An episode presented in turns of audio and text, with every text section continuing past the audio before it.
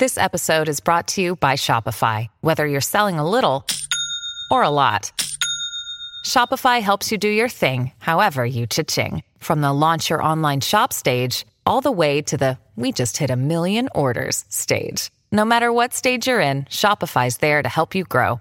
Sign up for a $1 per month trial period at shopify.com slash special offer, all lowercase. That's shopify.com slash special offer. Another day is here, and you're ready for it. What to wear? Check. Breakfast, lunch, and dinner? Check. Planning for what's next and how to save for it? That's where Bank of America can help. For your financial to-dos, Bank of America has experts ready to help get you closer to your goals. Get started at one of our local financial centers or 24-7 in our mobile banking app. Find a location near you at bankofamerica.com slash talk to us. What would you like the power to do? Mobile banking requires downloading the app and is only available for select devices. Message and data rates may apply. Bank of America and a member FDIC. When you need mealtime inspiration, it's worth shopping Kroger, where you'll find over 30,000 mouthwatering choices that excite your inner foodie. And no matter what tasty choice you make, you'll enjoy our everyday low prices, plus extra ways to save, like digital coupons worth over $600 each week. You can also save up to $1 off per gallon at the pump with fuel points. More savings and more inspiring flavors make shopping Kroger worth it every time. Kroger, fresh for everyone. Fuel restrictions apply.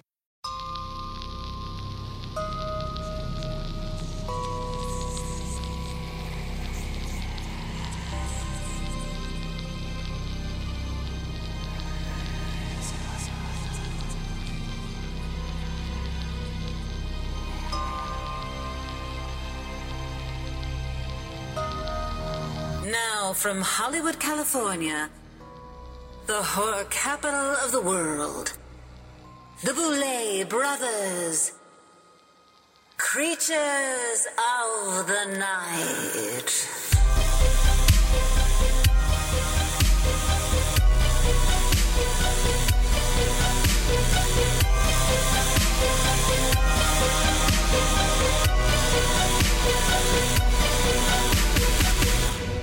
Welcome, misfits, mutants, and miscreants, to a brand new episode of the Boulet Brothers Creatures of the Night.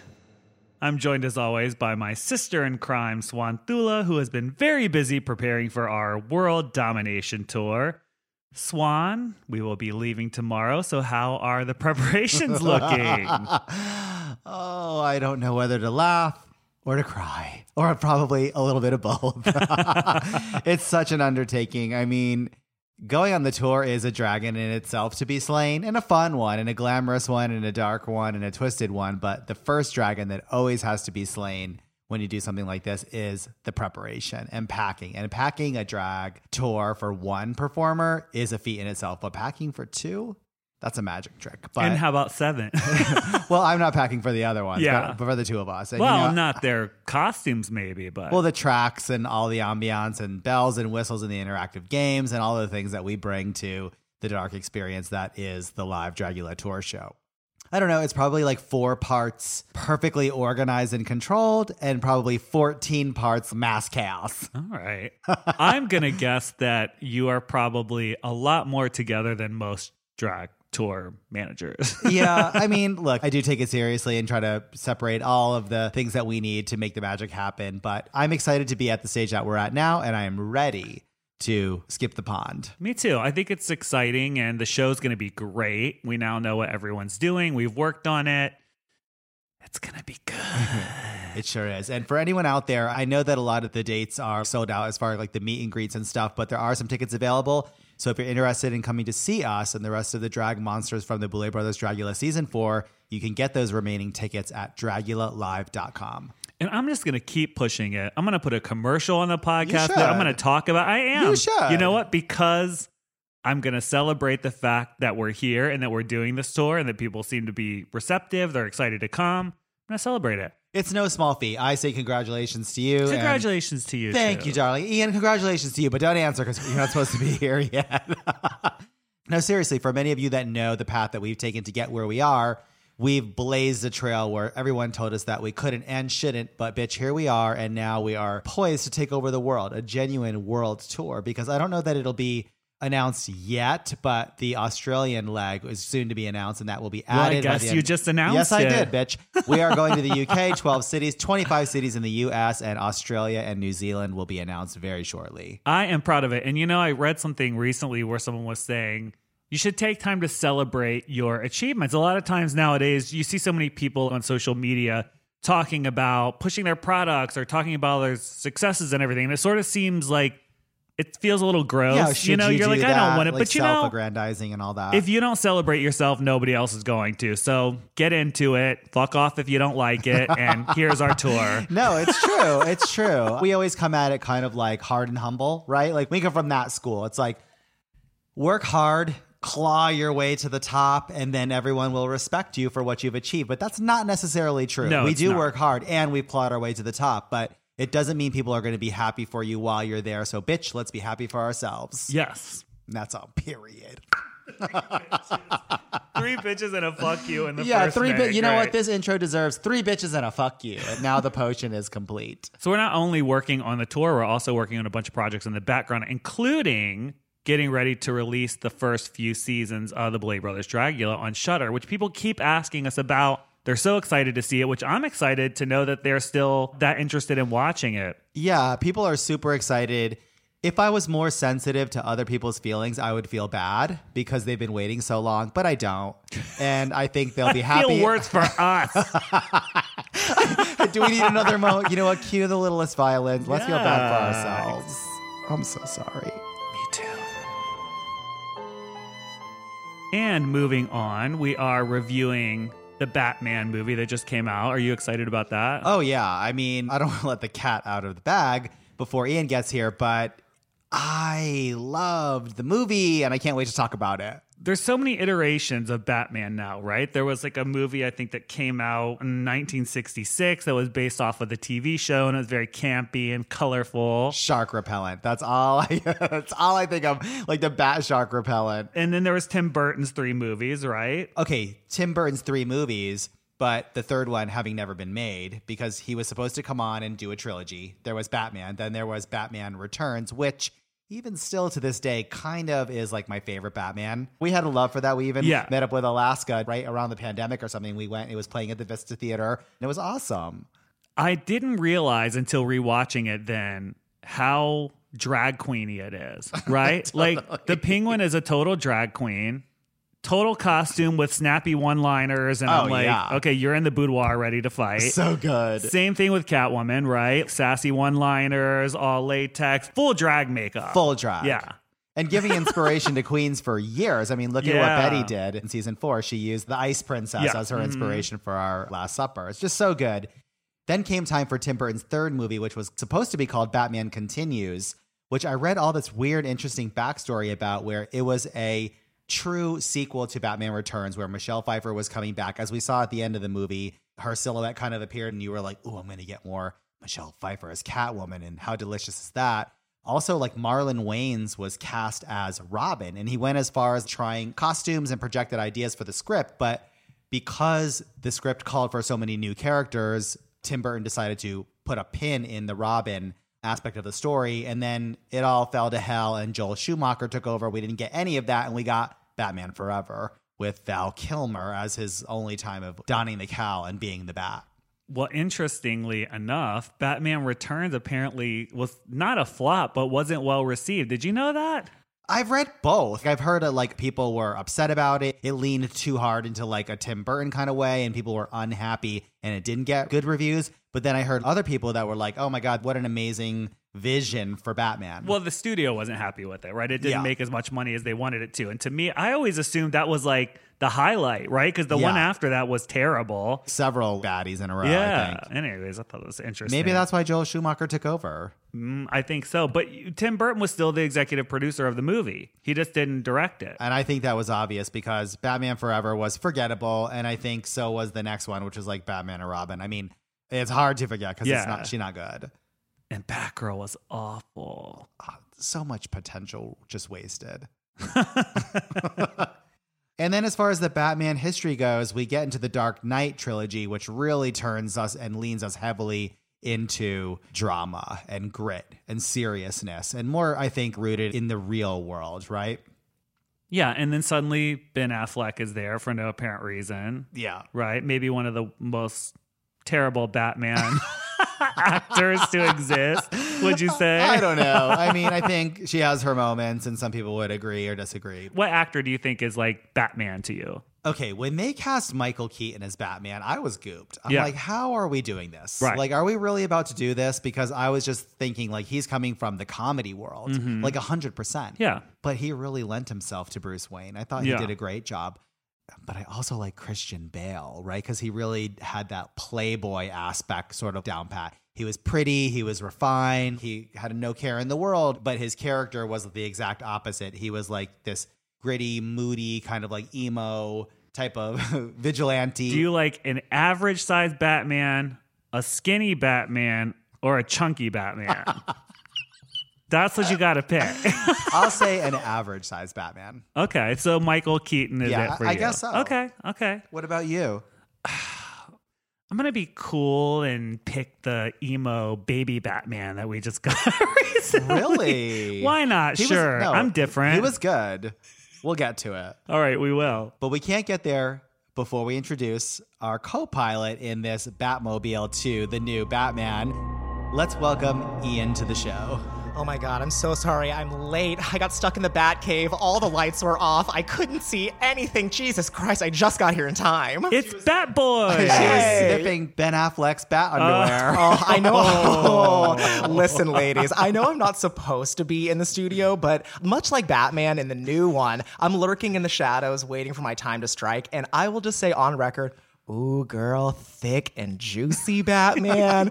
Ooh, girl, when they brought Ben Affleck back to do the reshoots for Justice League, I was like, oh, that does not fit. And I am so here for it. Ian's like, Ben wasn't ready for the reshoot. He's been sitting around eating Oh, donuts. hell yeah. oh my God. I know that I'm messed up because when I was watching the Snyder cut of Justice League, the way that Ben Affleck's face gets smooshed forward by the cowl, I was like, oh, yes, God. Oh. I don't remember that. I'm gonna have to go back and rewatch That's it. because you're not looking for it. I'm but this is like checking that's Ian's true. boxes over here. Much like Yeah. Bradley Cooper's, you know, moment in the last episode. So that's your Batman. That's the one you like. I would say visually, that's the one I like. However, I'm going to side with you on this one, Drac. My favorite Batman to date is our brand new young emo Batman, Robert Pattinson. yeah. Oh, I see. He was Bat good. Teen. Yeah. Yes. Bat, it's not a phase, mom, teen. Well, sorry, it's not a phase, Alfred. I do also love Adam West, I have to say. Even though it's Okay, well, the completely OG. different. Yeah, I mean, it's completely different, but he was in a Batman movie, the first Batman movie, so Absolutely. he counts. Serving Batusi like nobody's business. Wow. I will say, with the Adam West Batman in mind, one of my favorite iterations of Catwoman, even though I did love Zoe Kravitz, is Eartha Kitt. Which she's so just iconically herself in the same way that I think Michelle Pfeiffer really made Catwoman her own. I think that Eartha Kitt really laid the groundwork for like, oh, Batman. Legendary. Absolutely. And Julie Newmar, too. It's weird because they were both Catwoman in the same Mm-hmm. series, but they both had such a strong character and were likable and just great at the role. Okay, yes. The Batman is on the menu to be discussed between the three of us, but there's something that comes before the appetizer conversation is going to be Yellowjackets. Ooh, an aperitif. Let's talk about it. Because Ian, now I secretly knew if I threw this out there, she would take it as a challenge and make sure that you watched the series, and you did. And I did. Creatures of the Night listeners, I am happy to report I did not take until September of this year to watch it. I watched Yellowjackets, and girl, I'm obsessed. All right. So we're going to talk about it real quick because we all have held off from discussing it until Ian got here today. So, Yeah. what did you think? Overall, I loved it in a way that I wasn't expecting. Even after you both talked about it and spoke so highly of it, I was like, okay, I'm just going to go in fresh, see what this is all about. And by, I think, episode three, I was like an unstoppable freight train. Every night, I was like, we have to watch another one. I can't stop. It's so good. And it's a blend of genres and references that on paper, I don't think really mix well. But then when you watch the show, it is such a potent and deadly blend. And it's just so fun. I loved it. What did you think of the bear? Ah, yes. so I'm going to have to agree with both of you on this one. I am choosing to firmly believe that the bear is another instance of the supernatural or just some sort of forces beyond our control exerting its pressure onto the girls and also Lottie. That being said, it was a lot of bad CG. And I was like, oh, no, no. And it just, it laid down for her. And it was, I could just see the fur bristling. And I was like, oh, no, this isn't as good as the wolves. Yeah. I love when they want to make the fur look realistic, so they make it move too much even, and you're Oh, like, wait, what? Girl, they give her that like early 2000s Final Fantasy CG hair treatment. Totally. I'm like, whoa. Not the Sephiroth treatment. oh, yes, mama. So everyone feels like definitely supernatural things are afoot. I think we have like a bona fide cult here, and like whether supernatural forces are actually afoot or not almost doesn't matter. It's kind of like voodoo, it's the power of the belief in it. And I Yeah. think when you're out there in the woods, you have no touchstone to the reality that you once knew. All of those things become instantly more plausible. Mm-hmm. It's kind of like when you're out camping or you're home alone at night, the walls of reality and the rules of our world can kind of just crumble into the shadows, and then all of a sudden anything can happen. Absolutely. I love the usage of call it the supernatural, call it energies, call it religion, call it whatever you want. I love that it exerts its pressure onto the girls and onto what's happening. I thought it was fabulous. And I thought if they were going to bring it to like, oh, it's magic, I'd be like, eh, wrong, or ooh, it ghosts, or it demons. I was like, none of that really appeals to me. But the way that they end up tying it all together, I feel like really lends fresh air to the show. I choose to kind of think of it like, you know, in high school or whatever, and you would drink and party and do whatever, and things happen, right? but then, like, you know, after the weekend, you're like, did that that really happen? happen? Yeah, exa- I almost choose to think of it like that. How much of it is actually happening versus it's in their head, maybe a little bit. Yeah. I think that you are totally correct with one character specifically, which would be Taissa, who I am obsessed. I think that young Taissa is an incredible actress. I think older Taissa is fucking great too. And I feel like she is the one character who, throughout the entire show, is like, this isn't real. What you are experiencing is trauma. She's always grounded in reality and chooses to view the things that happen as it's coincidence or, yeah, that was weird, but it's not supernatural. Until she's eating dirt and ripping her own dog's head Mama, off. until there is a shrine in her basement with blood and guts, I was like, Mental yes. illness, not magic. I like trauma though. I think the line between mental illness and magic can be very thin. When you're the one Oh. experiencing it. Totally. Or casting it. coming when from you're on the other side, you're like, you got problems. Uh huh.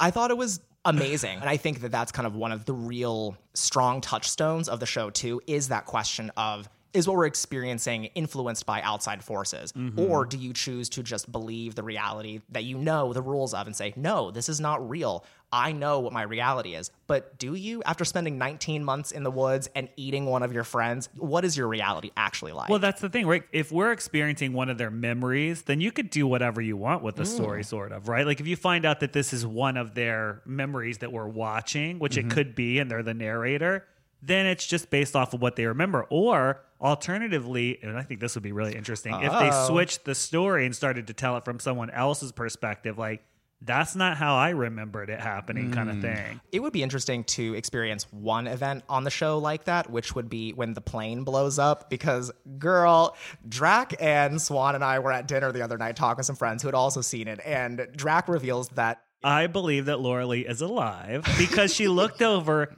and saw the bear on fire. It didn't just explode. Sure. So I'm sure she was like, well, it's on fire and I'm flying over the water. I guess I'll jump out so I don't burn up. I would love to imagine her to being alive. And this is one of the things that I love about you, Drac, too, because you retrained me to think that so much is possible, even though we saw the plane and there might have been 10 of them on the shore watching. And would they have seen her jump? Maybe yes, it. Mm-hmm. maybe no. So that could be a surprise that comes next season or even, you know, two I seasons wouldn't have from seen now. it. I can tell you that for sure. And Ian wouldn't have seen it because he wouldn't have his contacts with him, so he wouldn't see shit. I Oh, would oh see my it. god, girl. Okay, if the plane went down and I had one pair of contacts and my glasses, I'd be like, just uh, eat me. It's good. I'm the girl in the pit. It's all good. we would protect you and feed you like our little pet. As long as you had a use and you proved it over and over You could again. sit there and carve uh, weapons and clothes for everybody. I genuinely think that if the plane went down, when we all do our version of Yellowjackets, and and I think we would all get superpowers at that point. Well, beyond the powers. That That's you when we get our have. powers for sure. Oh, I would 100% be like, just further blind me and I'll become the Oracle. Like, I'll you be the. Miss Prophetess 2022, honey. if I found that house with all those tools in it, I'd be like, I like this. I'd be like, this is easier than real life. I'm destroying the black box. You're like, you all could leave because I'm not going anywhere. I got my friends here. I got tools. There's wildlife. I'm like, I am. You're like, this is good. lakefront property. honey. I know. Like, we can't get a phone signal. Yes. oh, totally. So, are you happy that Jackie died? You are, oh, right? I am so, You so are. happy. Really? I will say Jackie's death is really sad. Yeah. And it is shocking in a way that I didn't anticipate because I thought the whole time Jackie is going to die. Is she the girl in the pit or does she die later? Because everyone talks about her in a post sort of sense. Mm-hmm. But the way that she passes away, I was like, oh, I don't feel good about that. I don't. And it's they play it for just misery and it's so good. That does not prevent me from saying I hate Jackie. Jackie is my least I favorite want to reveal that the character that Drac was so upset about in the last episode because they That's were her was. favorite was Jackie. It is. Oh, Swear. Oh my god, I have. I am literally gooped. yeah. I don't know why. It's Yeah. the truth. I gotta tell you, the whole time I was watching, I was like, who would Drac like? And at first, I was like, oh, could I see Drac having a soft spot for Natalie? Maybe. And I was like, oh god, if Natalie dies, I'm gonna be pissed. And then when the reporter dies in the finale, I was like, oh, Drac's favorite was the reporter. I did like oh. her. Never once crossed my mind that you're over here as a Jackie really? stan. Yeah. Yep, I was. I don't know why, but Dracky, if you will. do you like Shauna or not? I love Shauna. However, I recognize that she is also a piece of shit, and she, She is. is. She, which I live for. I think that that's I live for a piece of shit, but truly so do I. That's one of the things that I really genuinely love about this show is there is no black and white. Everything is morally gray, and all of our protagonists are fucked up people. They've all been traumatized to hell. Shauna is a bad person because of all the things she does. Misty is in a lane of her own. I love them all. I guess Misty, she does horrible things, but you can't hate her because she's almost like a caricature or something, right? Like, especially her look and everything. You're like, this is just a She's weird. like the best caricature on the Yeah. show. Like it's so fun, and we're watching it, and, and I'm like, God, Christina Ricci is so amazing, and Drac's like, what? Oh yeah, We're like seven episodes in. I'm like, Drac, Christina Ricci is Misty, and she's like, glook, like wig removed. I've already like- told you, if you want to fool me with a disguise, it would be the easiest thing for you to do. Put on a wig and some glasses. Yeah. I won't know who you are, Clark Kent. Oh. I will totally buy it hook, line, and sinker. I have to say, one of my favorite aspects of the show is something that we just touched on a few minutes ago, which was being alone, being back to nature and isolation. It strips some people of their powers, like in the real mm-hmm. world, like Jackie, who was just a popular girl in high school who had the friends and the beauty and the boyfriend. But none of that really mattered when they were out there, Oh, and the rules changed, and we went back to very primal existences, very primal equations as to who was valuable and who wasn't. Who's the boss now? Who's like the boss energy? Who's going to help the group survive? Who's making smart decisions? Who's drugging everybody and sending them on like a bad mojo trip? We're going back to women tearing apart men and this cannibalism and all of these underlying concepts is so cool and so amazing to see introduced into a pack of high school girls. Because I Oh, think, yeah. like Mean Girls, there's an easy correlation between the animal world and the high school world, right? Totally. There's so much to love about Yellow Jackets. If you haven't seen it yet, you definitely need to. I'd be shocked if anyone listens to this entire conversation. I think it's time to move on. It was great talking to you all about this, but I think it's time to move on to our Hollywood and horror news. As some bedeviled Creatures of the Night listeners may remember, I put my psychic energies forward a few episodes ago and said that we would be letting go of the dismal delays and oppressive gloom of yesteryear's release schedules and only focus on brand new announcements from the worlds of Hollywood and horror. Well, that prediction has come true, at least for this episode, as we start things off with a few announcements that are too good to pass on. First, for any fans of interactive podcasts or augmented reality content, listeners at home can join me in summoning the following spirit. Say it with me Beetlejuice 2, Beetlejuice 2, Beetlejuice 2.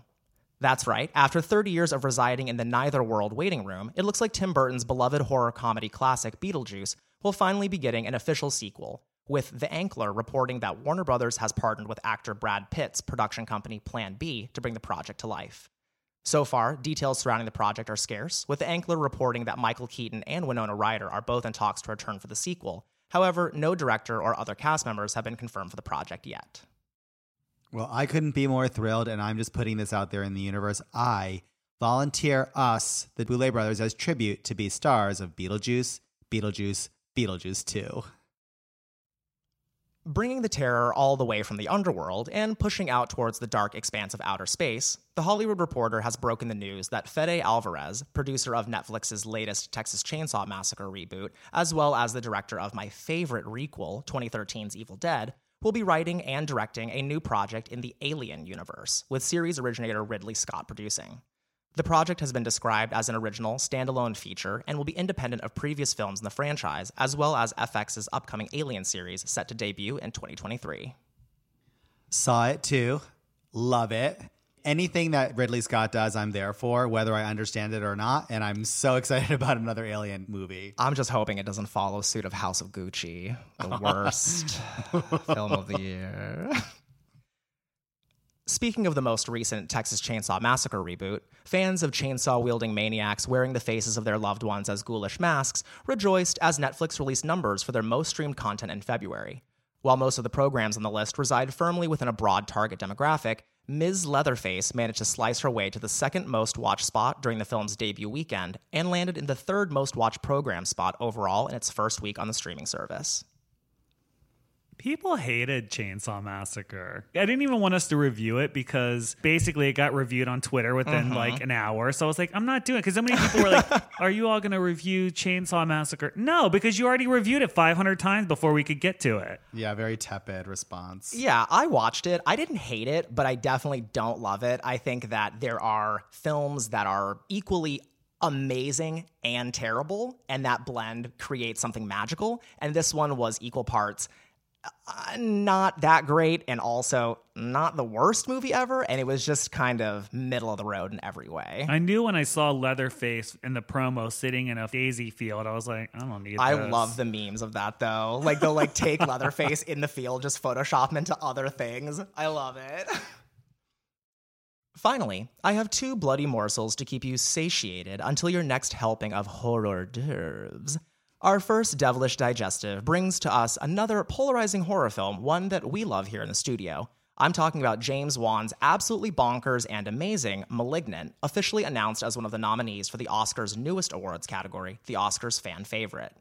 This award is brand new this year, with the Oscars inviting film fans at home to submit their votes for their favorite film of the year in an attempt to make the Oscars a little more relevant amongst a broader audience.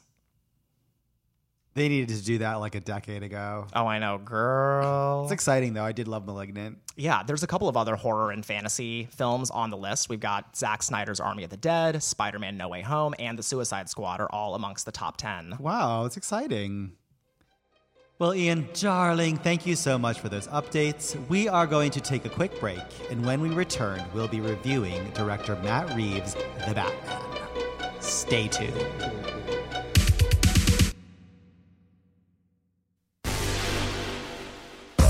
UK fans of the Boulet Brothers Dragula, now is your time.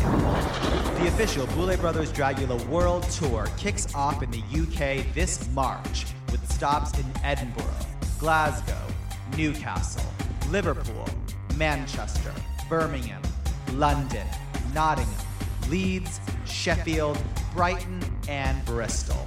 We'll be bringing our top competitors of the season with us for a show you'll have to see to believe. General admission and meet and greet tickets are on sale now at DragulaLive.com. Join us or die. It's Kaley Cuoco for Priceline. Ready to go to your happy place for a happy price? Well, why didn't you say so? Just download the Priceline app right now and save up to 60% on hotels. So, whether it's Cousin Kevin's Kazoo concert in Kansas City, go Kevin, or Becky's Bachelorette Bash in Bermuda, you never have to miss a trip ever again. So, download the Priceline app today. Your savings are waiting. Go to your happy place for a happy price. Go to your happy price, Priceline.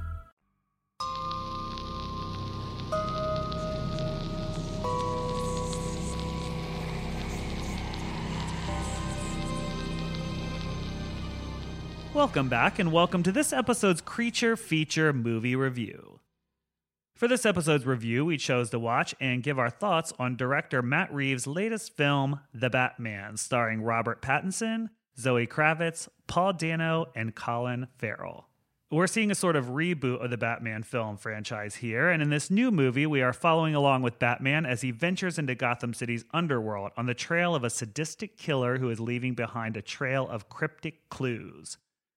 As the evidence begins to lead closer to home and the scale of the perpetrator's plans become clear, Batman must forge new relationships, unmask the culprit, and bring justice to the abusive power and corruption that has long plagued the city. So, what did we think? Are we going to have our kitten mittens on for this one and not really do too many spoilers because it's relatively new and it's out in theaters only? Boil it up. Oh, so spoiler warning for listeners at home. If you have not seen The Batman, go see it before you listen to this review. Yeah. Yes. As I've let the cat out of the bag earlier, I really loved this iteration of Batman. I mean, she was every minute of three full hours. And I think, like many people, because I have read a couple of responses and just, of course, you see some of it on social media, people were like, where did those three hours go? I don't know if I feel that fully because I think two hours and 45 minutes in, I'm like, mm, I'm ready to stand up and stretch a little bit. But it was really entertaining. I thought it was a great representation of Batman and Batman's world that we haven't really seen yet, which is kind of surprising because now this is like the millionth Batman movie. I would see it again. I would absolutely see it again right now. If y'all were like, we're going to go watch The Batman, I'd be like, girl, clear my schedule for three more hours. I'm ready to watch it again. I love this Batman. I think it's fantastic. I do think that it has a couple of areas that are maybe a little flawed, but I choose to look at this like the jewel thief, Catwoman that I fully believe Selina Kyle will become in this trilogy of Batman films.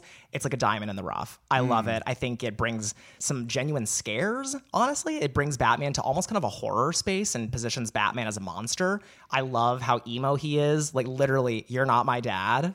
Oh, I'm here for it. Ooh, I loved it. So, what do we think of the overall story? It was three hours, it was mm-hmm. long. So, Yeah. did you feel like it kept you engaged the whole time? Did you think it was a little far fetched? What did you think?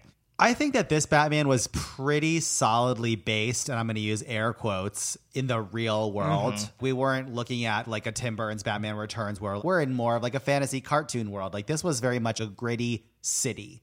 And I said this to Drac the night we saw it. I said, Oh, one of my favorite characters in the movie didn't get a credit at the end of the film. Oh. And that character is Gotham City itself. Like I oh. felt like the depiction of Gotham was oh, it was unbelievable because it literally brought me back to my love of living in like a major metropolis. Oh, like, cool. All of a sudden, I was a kid again on the streets of New York City, crawling around underground nightlife. The entire movie was like secrets within a secret within a secret. It was mm. like the Iceberg Lounge, but the 44 Below Club, underneath the club, in the Yeah. city, private, private, private. And I felt like the whole story kind of unfolded like that too, where it started out as is it a Catwoman origin story? Is it Batman's recognizing who and what he is? Is it the story of the downfall of Gotham City as a city? Is it about the organized crime? Is it about Riddler? Is it about Penguin? It's kind of about all of these things. And I think that's why it remained entertaining for three full hours. Totally agree. To answer your question, Drac, I think that the narrative itself is kind of genius. I think that we are a little bit trained to see Batman in a classic superhero movie narrative where we meet our villain and then it's Batman's quest to take him down for however long the movie is. This one, I feel like, is more of a neo noir detective film. We see a Batman who doesn't have all of the bells and whistles gadgets of Christopher Nolan's Batman, but what he does have is a very clear sense of detective work. He's in every crime scene, he's looking through footage, which I feel like is cool and it, it feels grounded. That's the thing about Batman, right? It's a little more true to the character because Batman starred in detective comics. That's mm. where his origin ding, is. ding, And ding. it's very like modern day Sherlock Holmes, which you don't see that a lot in the other movies. You see him sometimes a little bit, but mostly he's punching people in the face and setting off smoke bombs. And and she did stuff. a lot of that in this Exactly. too. But I think I really like that they did bring that forward. And I also liked, and this is odd because people think this is maybe one of the darker Batmans. The end of it had a very light side to it in the sense that, mm-hmm. okay, now we're being shown that this is someone who's going to evolve beyond, I'm Batman, I'm the shadows, I'm Yeah. dark. Now he's like, I'm hope. here I am with a torch walking the mayor and the future of the city behind me to the future. Very much And. Oh yeah. I love that. I feel like people forget that in past Batman movies. They're like, we got to make him dark. We got to make him an edge lord. No Mm-hmm. one's going to like it otherwise. And I'm like, okay, great. But why is he doing He's still a superhero. at the Right. end of the Hero, day. exactly. And so I like that they actually reminded you that he was a superhero. That was great. Speaking of tone, I went in with I think as you said like every person or every news outlet that's talked about this, oh, it is the darkest, it's the grittiest, it's going to be very serious. This is a Batman darker than we've ever seen. So I went in kind of with that expectation. And what I found was I was like giggling the whole time because I feel like in the way that ultra serious straight guy culture is mega camp. I was like, this movie is so campy sometimes. Like, Batman will just show up, just, hi. Oh my god! Like, okay, stunt queen. Like, yeah, I was ridiculous. I was giggling too. I did a few times. You said something a little bit earlier that kind of triggered a thought for me is that all of the roles of the characters aren't cut and dry. This mm-hmm. feels like a very rounded world. Sometimes Commissioner Gordon is on Batman's side and almost Yeah. whispering him to help him get away from the police. Like sometimes Selina Kyle feels like a good guy in helping her friend, but she's also a criminal and a thief. And mm-hmm. the same thing for Batman. Is he this dark sided edge lord or is he a symbol of hope? And even Falcone, is he telling the truth in that he actually did a solid to Bruce Wayne's father, or is he manipulator on a level that we're not even really prepared for? It's kind of cool that the heroes and the villains kind of had many faces. Well, you mentioned this with the depiction of Gotham, which I agree with, and I kind of want to dig a little further into. In that Gotham, for I think the first time in recent Batman iterations, feels very dangerous. This is a city that I don't necessarily look at this as like, oh yeah, like you would just walk down the street. I'm like, fear permeates the streets of the city, and that mm. is kind of where Batman comes in where corruption is everywhere everyone is morally gray and uh, almost kind of needing a symbol to fight against that What do we think of Robert Pattinson as Batman? I haven't seen a lot of his stuff, so I wasn't going in with preconceived notions and I was buying it. I think he played it subtly. Yes, it was emo. At times, it was maybe slightly edge lord, but then it kind of taught me some lessons because it really wasn't that edge lordy. He was not try hard by any means. It was subtle. It was emo. It was dark. I was buying it. I really liked it. I totally bought it as a young Batman. I loved Robert Pattinson as Batman. I thought that he did a great job. Most recently, I saw him in The Lighthouse, which showed me that he was honestly leaps and bounds better than I thought he was as an actor. And there's one scene that I feel like Robert Pattinson read the script and came to work, which is The where, Mermaid? Oh, that's a different movie. Oh, the right. where he fucks the mermaid and then beats the gull. Ooh. the scene where the Riddler is basically just reading Bruce Wayne house down boots, mama. And Robert Pattinson is on the verge of tears. I feel like you can see that it's like his whole world is getting mentally destroyed by this villain who he despises. And then suddenly the Riddler's like, and we almost got him, didn't we? And then he just flips the character like, oh, he doesn't know it's me. I'm still Batman. And Yeah. I was like, oh, That was good. girl. I wasn't expecting to like him because I'm not usually a fan of the younger, Mm-hmm. edgy version, but I do feel like he did suffer from the same problem that Yovska and Formelda Hyde suffered from, which was when you do that with Oh, your yeah. makeup Oh, and you're wearing a mask and you take it off. Doesn't look too cool when you're sitting there with crow makeup on. I'm like, this is the crow playing oh, Batman. Oh, okay, 100% the crow, but also I live for it because I'm like, they never show that. Like, no other Batman like takes the cowl off and suddenly she's got fucking mascara You're running like, down her yeah. face. I'm like, girl, these are like my most morbid memories from way back in the day when I'm crawling around at like four in the morning. Oh, totally. When I pass the mirror, I'm like, oh shit. You're like, am I the Batman? I like when he goes with the backpack and has to put on the suit. So I'm laughing at myself because I'm picturing him with a little makeup mirror, like, oh my God, I got to get this eyeshadow on. God, but the Yes. penguin's getting away. Ah, it won't go on. Okay, totally. My my one big gay thought of the movie is like, I wonder what brand he uses. Do you think he uses a primer? Like, is he set that? Like- Right. Is he like, I like Nick's. This other stuff Oh, runs yeah. too much. You're like, I gotta get waterproof next time. I need that Sugarpill waterproof. blah. He's, he's like, oh, hold on, hold on, hold on, hold on. My, my mascara's in my eye. Hold on. hold- totally. And then I'm like, okay, you got eyeshadow. but you gotta have mascara on too. So I pictured him back there like flicking the oh, mascara Oh mascara yeah, on and her, his girl, eye. her waterline is line too. I was like, know. oh, Miss Thing. So okay, let's talk about the villains, and I'm gonna Yes. start because the villain back there like flicking the mascara. So okay, let's talk about the villains, and I'm gonna start because the villains are like half the stars of Batman, right? Yeah? I really want to know your opinion on Catwoman specifically. I am utterly disappointed with the villains in this movie. I figured you might be. I am. I am. And the reason why is because I'm like, okay, let's start with Catwoman. The characterization was great. The acting was great. But I'm like, this is the funny part. I was writing notes because we were in a theater that you couldn't talk, but it has a little light between your Yeah. chairs. So I was writing notes to Swan as we're watching it. and my note was, is this a Catwoman? because I'm like, it's not. It's not Catwoman. I'm like, this Wait, is a, a Jack puts the pen down between us. I don't answer. And then she picks up the pen and writes in her answer herself. No. and I circled it. Yeah, so I'm like, this isn't Catwoman. Like, you are just a woman in a jumpsuit. Okay, then let's go into the penguin. No costume, mm-hmm. no nothing. None of you are supervillains. Mm-hmm. And even the Riddler, I'm like, you're like a character from a true crime documentary on Netflix. You're not a supervillain either. You're just like Jeffrey Dahmer. with Instagram Live. If they want to be more realistic, fine. But she's still in a bat costume with a big bat logo. I wasn't into that. I think that there is a lot of room to grow with the villains. I love the way that they're characterized. And I think it just, to me, speaks to and fits in with the narrative of this is a dark, gritty Gotham. These are not the Michelle Pfeiffer, basically an undead Catwoman with like, you know, mega sewing skills and all these things. But I think that I was influenced by something that Matt Reeves, the director, said in an interview, which was this is an origin story for all of these villains. Selina Kyle is not yet Catwoman, and the Penguin is not yet the Penguin, and Batman is still almost not even really the Batman yet. So I kind of took that, and that was the rock that I lived on. Because I do agree, I do wish that Catwoman would have done some more Catwoman shit. Because every time she would like kick someone or do a whip trick, I was like, oh yes, and then it would be done. I was like, oh, I wanted more.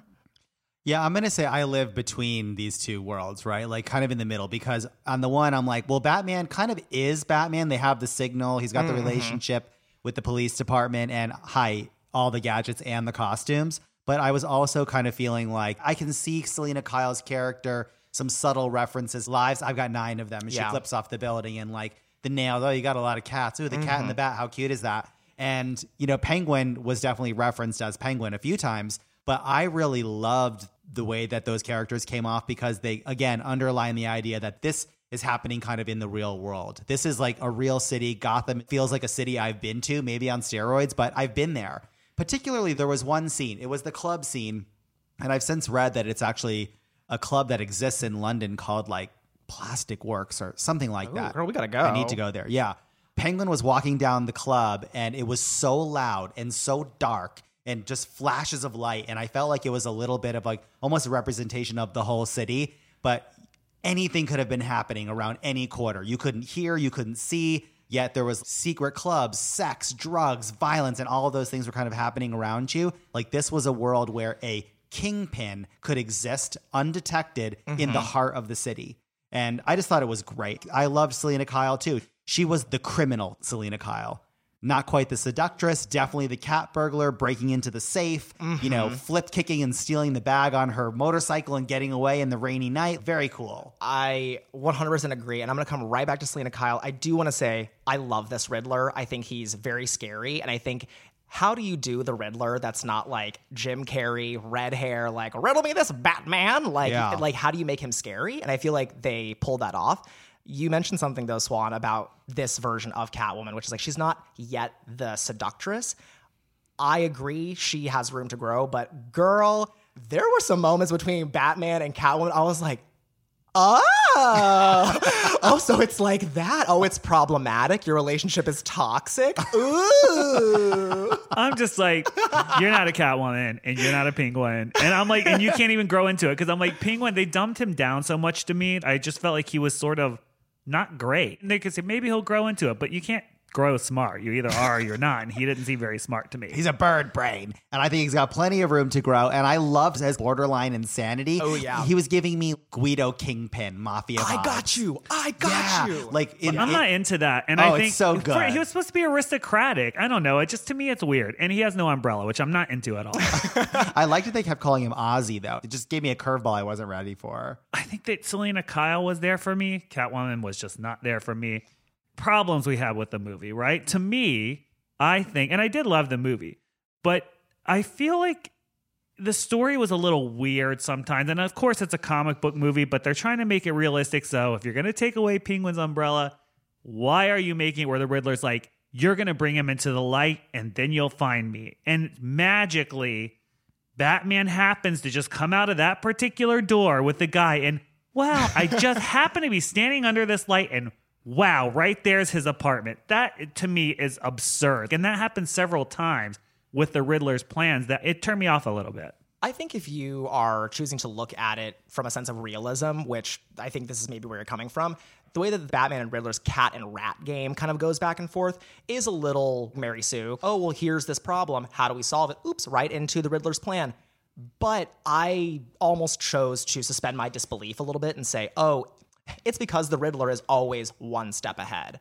I'm not on this boat at all. I'll suspend my disbelief fully and completely. I'm like, this is someone telling me a story. Did I like the story? I absolutely did. In what ways, in my mind, can I help them tell it? That's how I kind of approach it. So I agree that I thought the Riddler was scary, where usually he's goofy and doofy mm-hmm. and not to be taken seriously. He was dead serious in his meticulous note keeping and all of the millions of notebooks and all that like incessant writing in each one and how obsessive must you be like your entire life to the point where it goes back to when you were a child in an orphanage. Mm-hmm. So could someone obsess over something to say I've actually been right outside of Falcone's hideout the entire time. For years I've been living here and waiting for this moment and kind of working with Batman to groom him to get him to just bring him right there so I could just turn my chair and shoot him in the head. Could I believe that? Yes, I I could. will literally go on this podcast and reveal things about the show. Oh my God. You're and people don't even they can't even figure that out and i'll literally just pretty much say it and no one will figure it out so i'm like there is absolutely no way anyone is smart enough to get these clues or like when he had to pull up the carpet he's like Yeah. well here's a carpet remover Duh, he knew I was gonna be. I'm Oh, like, I just stop right now. Just stop right now. Because no one would figure that out. Nobody would figure that out. And he'd be sitting there like, I suck. Like I made this giant trap and no one figured it out. Now nobody knows who I am. They don't know I'm responsible. And I, I guess I'll come up with something else. I don't know. Stop it. it was a great representation was- of the Riddler and his riddles. They were genuinely scary. I feel like we veered into the horror lane many times. Yeah, I agree with that. I love the way they handle Batman's combat in this movie because I feel like in the Christopher Nolan ones, almost like the Bourne Identity style of fighting, where it's like everything is so chopped up and all you're seeing are just hard impacts left and right, versus in the Batman. The camera pans out, we get a wide shot view, and there are these lingering 10, 20 second shots of Batman grappling and flipping people over and just punching them, which I felt like lent a sense of realism to like, well, how's Batman not just fucking crippling people left and right? Mm-hmm. Well, because he's not beating the shit out of them. Well, he was also taking a lot of hits, which I really loved because Oh, he got the I- shit I, out hate the like the ninja Batmans who go to Thailand and learn some like lost art, and now you can't touch him, and he's flipping all over the place like you know a parkour master with a million black belts. You know, he was taking hits in the face, in the body, gunshots, bulletproof armor, and stuff like that. I thought it was very well done. Speaking of Batman getting beat up and taking shots, I have a question for you guys. I think that at the end of the movie, when Batman injects himself with this green liquid, I feel like that's a setup for a Bane in the future. And a Bane that is oh. less grounded in reality than Tom Hardy's Bane. Like, I think this is more along the lines of like, he's got the tubes running through him, he's super powered or superhuman from these steroids. Cause I was like, wait a minute. I know green liquids in a Batman movie if Yeah. I see them. I think you're Well, right. you know what I thought it was Yeah. for a second? I thought he was going to throw it and it was going to be acid, like what he hit Catwoman with in Batman oh. Returns. I thought it was going to be a little A little homage. homage. Because remember, he does that. You know, no, of course. Yeah, and I was like, there oh, you that. are, there you are. She gets yes, him. Yeah, But when you're talking about the combat, I agree with you, except for this part. They still had those dumb sounds that when you punch someone in the face, it's like, which does not happen. so they're like, I'm like, that doesn't happen. Sherry, at least it wasn't big like zonk, bam. No, I know, but like it doesn't. If you punch someone in the face, it does not make that noise. I do want to say another homage thing though that I picked up on several times when Catwoman came on screen. You heard those lingering strings, Oh, and it was very much like a throwback to Michelle Pfeiffer's Catwoman. Well, I think we could talk about Batman all day, and maybe we will later. But for now, I think we have to take a quick break, and when we return, we are going to answer some of your listener mail.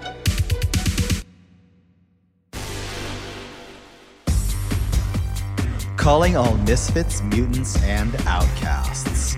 The Boulet Brothers Dragula Season 4 US tour will be terrorizing a city near you this spring, featuring the Boulet Brothers and the top four monsters of Season 4. Tickets and VIP upgrades are available and going fast. So if you'd like the chance to experience the Dragula show live, get your tickets live.com before they're all gone.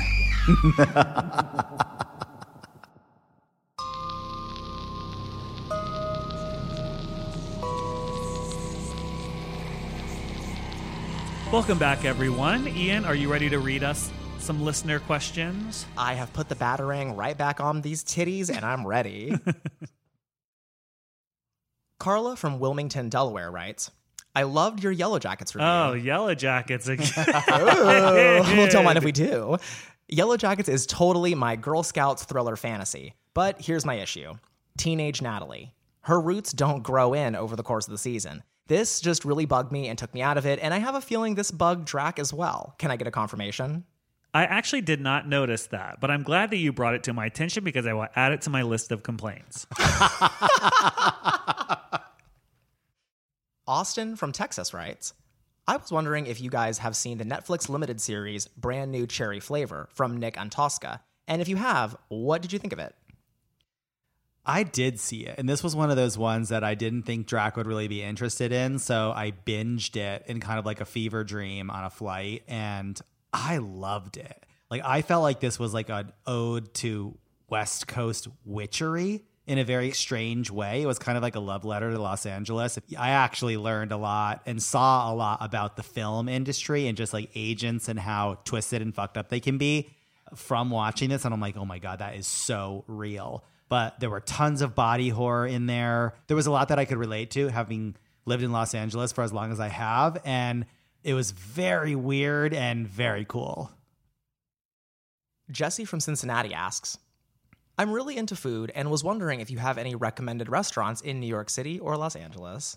I can't say I know enough about New York right now to give recommendations about restaurants. There's one place in New York you might know of. No, no, don't invoke its name, girl.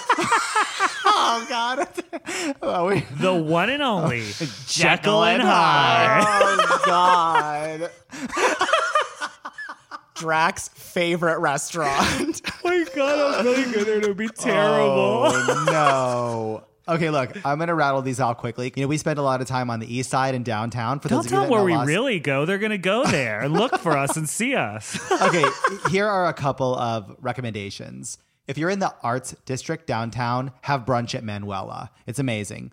Guisados, tacos, anywhere in the city. Something classic that's been around Los Angeles forever, and you'll even see some like old Guns N' Roses posters in there from like the 80s, is Canter's, which is a Jewish delicatessen on Fairfax, like right on the border of West Hollywood. Delicious. And if you want to have dinner, any meal really, at a place that actually has a lot of meaning for the people that create Dragula, go to Silver Lake and eat at what we lovingly refer to as Grandma's, which is the Astro Diner on Fletcher and Silver Lake. And know that when you sit in that diner, many of the decisions about the show that you love have been made right there. Kelly from North Carolina asks Okay, thinking about your upcoming tours and was wondering how do you all really feel about interacting with fans at your shows? My fantasy is to dance with you two to the main prom night song with Ian and Jamie Lee Curtis. And yes, I have the song downloaded. Well, Kelly, I will say that we love to meet our fans actually. Meet and greets are great because it's nice to meet people that appreciate your work. And not only that, I just think it means something special to people. It's like a family reunion, right? Like all the freaks and all the mm-hmm. weirdos in town come together and meet up. It's a total pleasure. But I will say, do not try to dance with me because that is not going to happen in a meet and greet. And uh, yeah, otherwise, I'm happy to meet you. So listen, Kelly, I'm going to double down on everything that Drax said, but whip out your phone, play the song. Do try to dance with me because that is something I will absolutely do, but don't touch the hair. Oh, that is real, mama. Also, if you can bring Jamie Lee Curtis, I will gladly dance with her. I don't think that's really what you're asking, but still. Mark from Portland writes I'm not a drag performer, but I am a huge fan of the art of drag. I would love to help with the production of these shows and tours and be a part of something so magical. How can someone with little experience but huge drive manage to participate in the production? I would say drive is where it starts. There's nowhere that you can go to that'll train you how to be a backstage person at a drag show. but that being said, the position is very much needed. There are tons of performers and not a lot of talented, dedicated people backstage. So I think the first thing you can do is maybe go and volunteer at a local drag show and sort of learn how it runs. How do they hand the music to the DJ? How do they prepare the stage? Who does the lights? Learn as much as you can. I actually think also maybe volunteering at a local theater and picking up some tips there and then taking that over to the bar where they do drag and helping them up their show's production would be a good way to go too. And then once you become useful, you can start charging them money for it because they'll need your assistance. Aerial Attack asks When will season 5 casting open? We're working on a lot of projects, so we can't really say for sure, but hopefully it will be very soon. That's all the time we have for this episode's questions, but remember, if you have a question for us about our TV show, our music, or any of the topics we've discussed on Creatures of the Night, please email us at creatures at bouletbrothersdragula.com to have your question answered on the air in a future episode.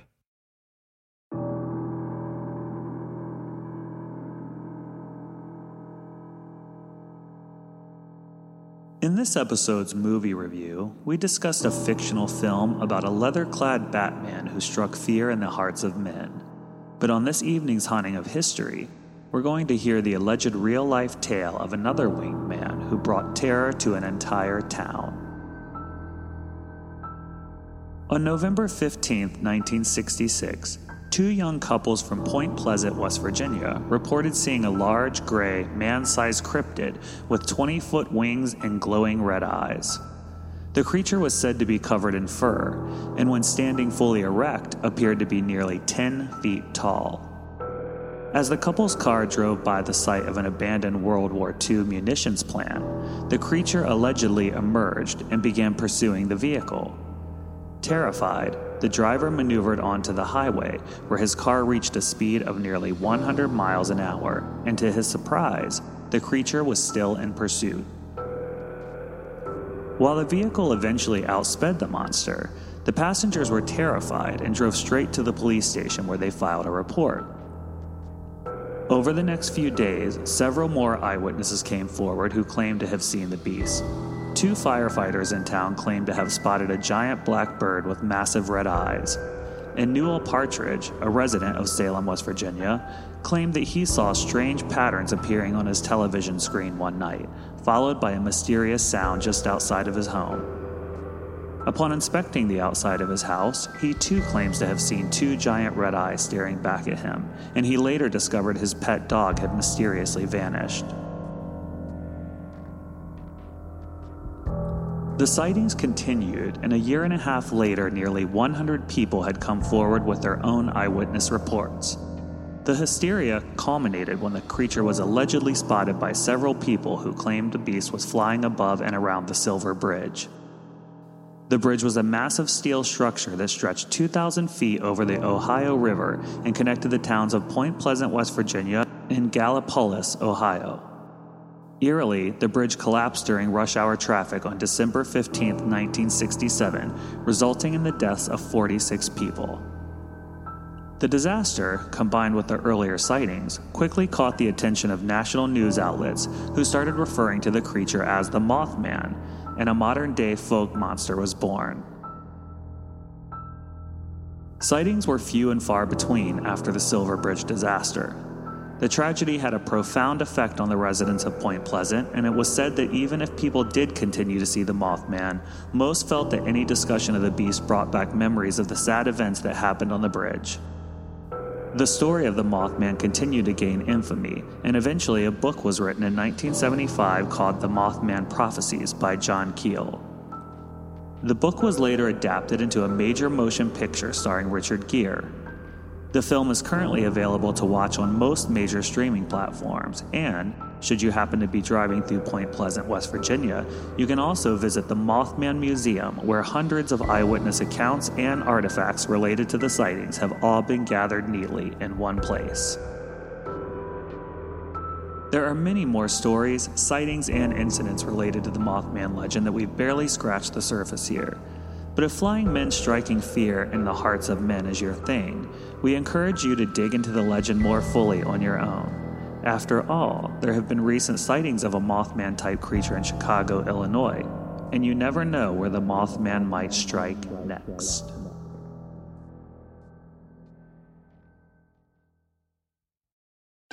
Thank you all for joining us, and we hope to see each of you in person over the next few months at one of our stops for the Boulet Brothers Dragula World Tour. See you next time, uglies.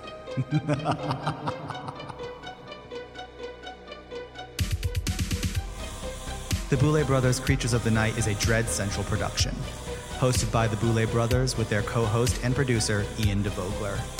Engineered and mixed by Carlos Bueno, with music by Neuron Spectre.